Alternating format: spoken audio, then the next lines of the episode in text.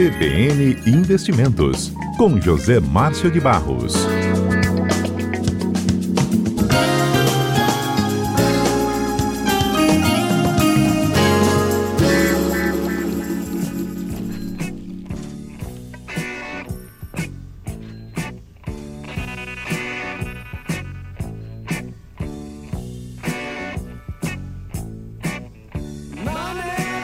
Gosta de Pink Floyd, Zé Márcio? Ei, boa tarde, Mário. Gosto. Zé Márcio é economista, Eu comentarista. Que era money. comentarista, sempre nos ajuda com aplicações e investimentos aqui no CBN Cotidiano. Que Já já você vai explicar para a gente esse aumento do imposto sobre operações financeiras, o IOF.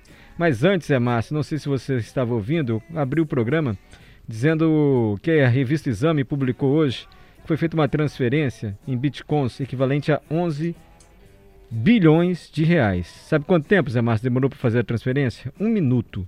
E custou 4 reais.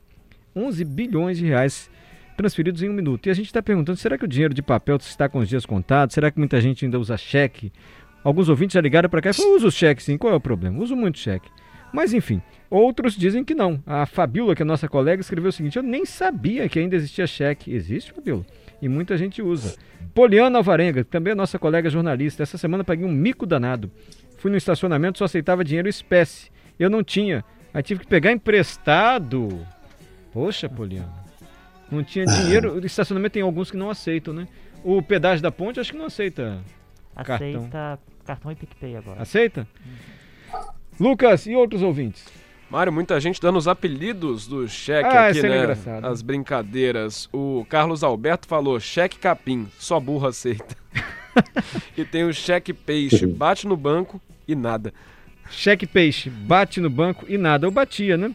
Mas, Adal... é, perdão, Pedro estava me lembrando que na Ceasa cheque é muito comum ainda hoje. Sim, ali no comércio da pedra, né, Mário, onde os produtores vendem seus produtos, é muito comum o uso do cheque. Eles só usam basicamente o dinheiro em espécie e o cheque, não tem cartão ali.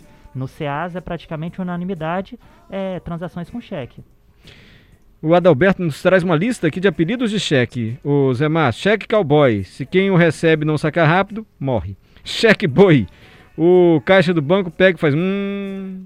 Cheque procissão. Dá uma volta na praça e retorna quem o apresentou.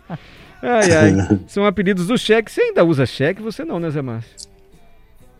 Mário, mas não. Eu passei até vergonha esses dias porque eu fiz uma, um parcelamento de uma compra de um automóvel e o banco me ligou pedindo que eu resgatasse os cheques que eu dei por cheques, é, é, por outros cheques, porque o talão que eu tinha era muito antigo. Então eu, que trabalho em banco, tive que passar essa, pagar esse mico, passar essa vergonha, mas o cheque fatalmente está com os dias contados, embora ele tenha seus usos, seu- seus, seus aplicativos, né, suas aplicações pontuais, como foi citado aí o caso lá do Ceasa, mas a, a tendência natural é de que não só os cheques estejam com os dias contados, como, se- como também as, as moedas nacionais elas tenderão a ser digitais, né?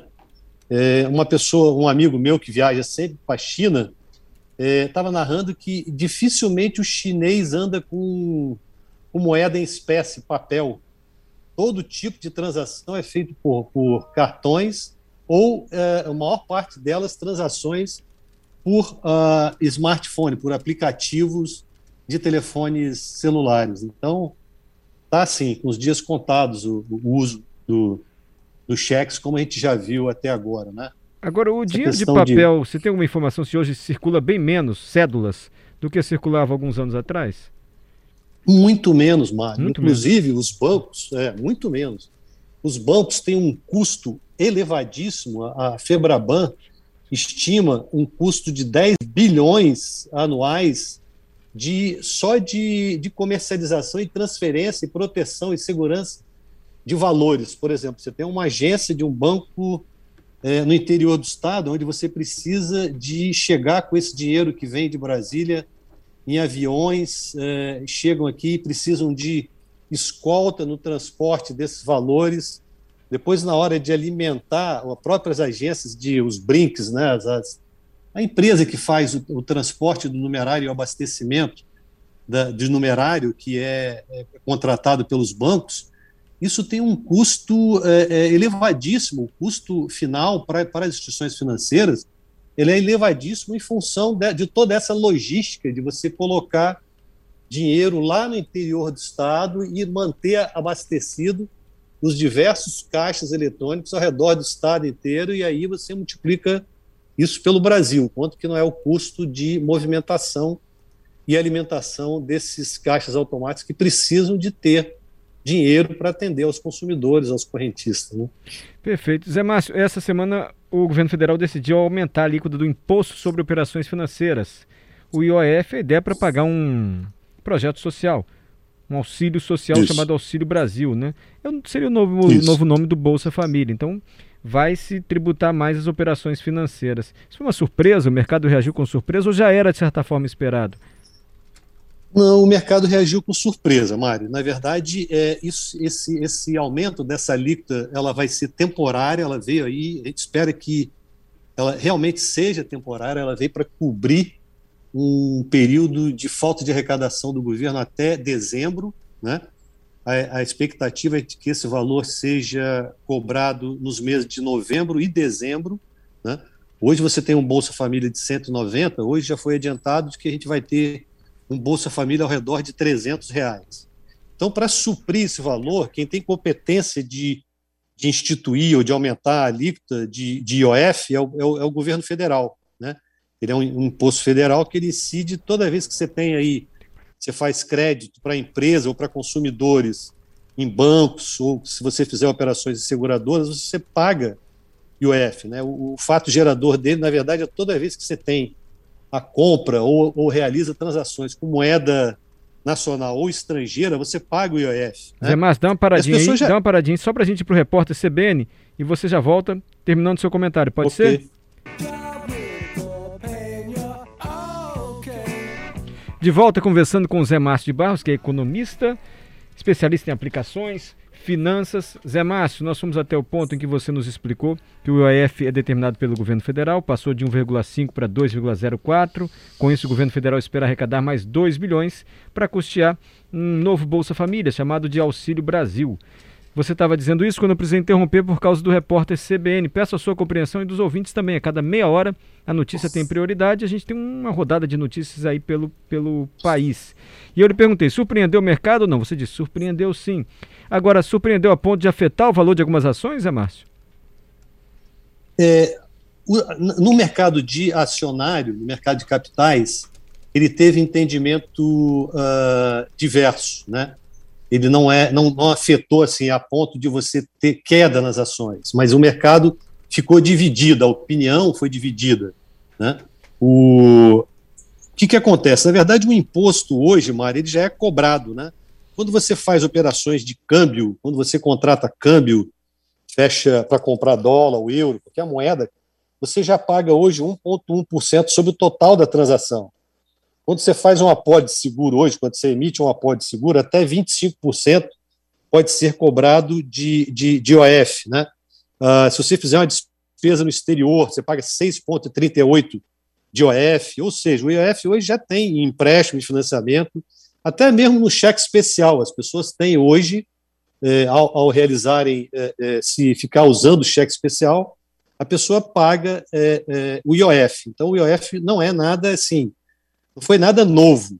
O que a gente espera, e o mercado fica apreensivo, é de que o governo tenha uh, editado esse, esse decreto para fazer uma, uma alimentação do caixa para poder pagar esse benefício a que se referiu. Eles também estão cobrindo aí, zerar uma alíquota de importação de milho, né? E isso vai trazer até um efeito positivo a curto prazo no custo da alimentação. Então, esse, essa, essa medida que veio aumentando a alíquota, que aumentou para pessoa física e jurídica, o IOF, a gente espera que ela seja realmente passageira, que ela cubra esse período aí que está faltando, de novembro e dezembro, porque que acontece? A partir do ano que vem, você já tem suplementação, você tem orçamento para poder pagar isso aí. Né? Você não tem, ficou faltando o que a gente chama desse buraco negro aí, que ficou faltando aí novembro e dezembro que é a continuidade do, do, do programa de assistencial. Né? Mas uh, se isso aí futuramente, vamos supor que o governo uh, diga o seguinte: não, eu vou continuar cobrando essa alíquota maior de IOF.